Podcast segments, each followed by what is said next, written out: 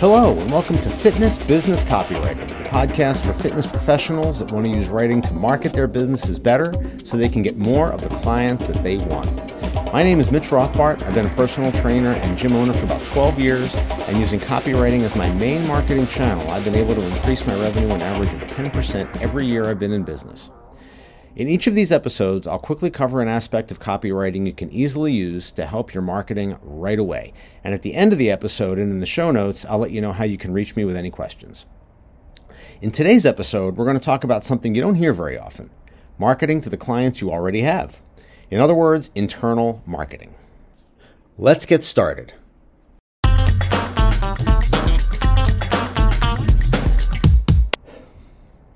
There's a number you hear a lot when reading about building and maintaining a business. The number is this it costs up to five times more to get a new client than to keep one. Now, even if that number isn't completely accurate, it's easy to see the point. A new client costs the time it takes to contact them, the time it takes to have some sort of sales conversation, the time, effort, and possibly money it takes for them to see your marketing and react to it. And they usually need to see something between five and 10 times before they do that and also the effort that it takes to integrate them into your gym and who knows what else. Now, all that's fine. That's what it takes. You start a business with no clients, so obviously you need to find new ones and do all the things that I just talked about.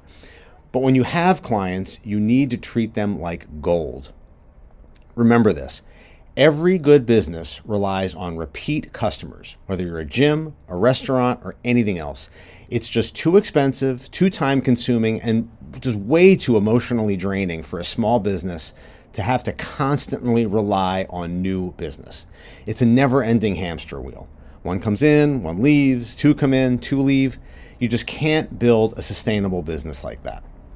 One of the reasons you don't you may not hear much about internal marketing is that it's not necessarily sexy. It's a lot sexier for online marketers to talk about how many new leads their special marketing system is going to get you than to talk about foundational basics like keeping the clients you already have.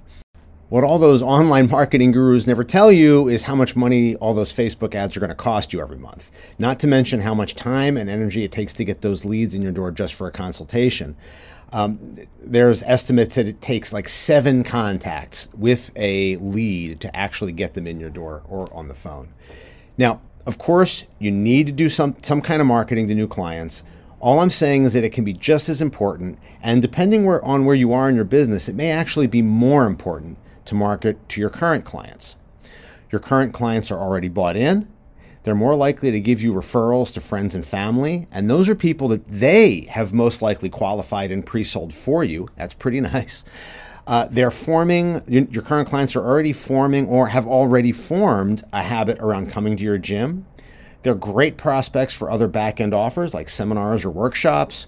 And most importantly, these are the people that you can confidently build your business around for the long term. And when we're talking about internal marketing, we're talking about long term benefits. So, there are lots of ways to use internal marketing, uh, but since we're talking about writing here, we'll focus on that for the moment. Um, there are a few goals when using writing for internal marketing purposes.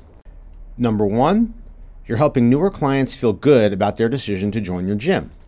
We know that the first few months often determine, determines a client's success more than any other time period.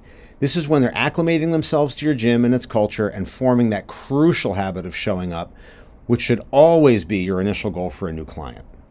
Number two, you're giving your clients a deeper understanding of your values as a trainer. In other words, what you, fi- what you find important and effective when it comes to training people. This helps them get their results, which leads us to number three. It gives your clients things to think about that can help their results. This can be things around their everyday movement patterns, nutrition, mindset, things that may not naturally come up in the gym all the time, but this internal marketing can give them a little extra dose of that. And again, that helps their results. Number four, it helps them to get to know you and your staff, if you have staff, better. The better your clients get to know you as a person, the more comfortable they're going to be at your gym. And by the way, the most important quality you can ever have as a trainer is just being someone that people enjoy hanging out with. The most important quality is not, nor will it ever be, your training knowledge. I'm sorry to tell you that. That's important, but it comes after the first, the first part. So, all of that hopefully leads to one thing retention. Internal marketing's main goal is to keep your current clients. So now that you know that, you may be asking yourself if it differs and how it differs from what we've been talking about with email marketing, ideal clients, core offers, features, and benefits, and all of that. So, does it differ? The clear answer is yes and no. The main difference is that since these people are already your clients, they presumably know and are hopefully already experiencing the benefits of being a part of your gym.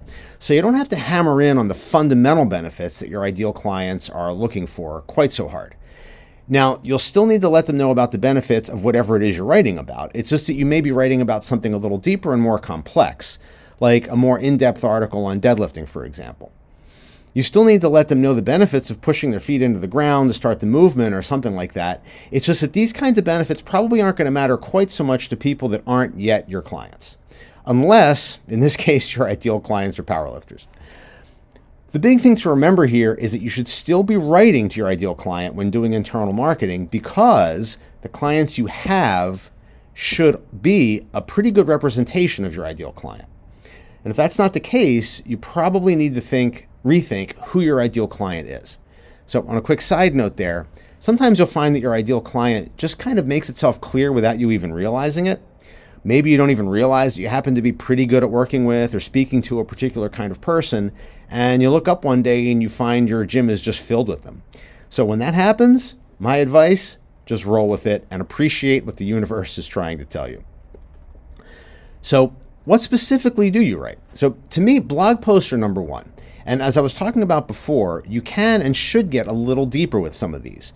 That doesn't mean you don't send these posts out and promote them to prospects as well.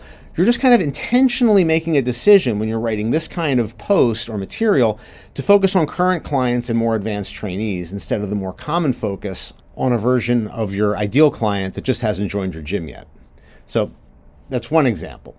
Some other things you can do would be a seminar or workshop based on some kind of co- common problem you see in your gym, like a shoulder pain seminar, a referral contest, some social media posts highlighting your current members' accomplishments, or again, talking about some more complex topics. So these things are obviously just the smallest of possibilities, and some of those things can be used as good external marketing sources too, but you just want to be sure not to neglect the clients you already have. Don't take them for granted. You've heard the phrase, a bird in the hand is worth two in the bush? Well, that goes double if you're running a business.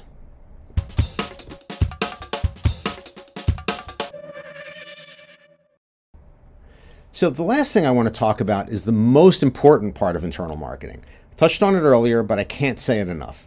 And it has nothing to do with writing. I know you probably came here for that, but you need to hear this too. You need to be someone who cares and who people enjoy being around. It doesn't matter how good a trainer you are if people don't think you care or aren't comfortable around you. A great marketer may be able to get people in the door, but they won't be able to keep people for the long term if, again, people don't want to be around them. If you're consistently having retention issues, yeah, maybe some better internal marketing is going to help, but you may need to look at this in an open minded and honest way.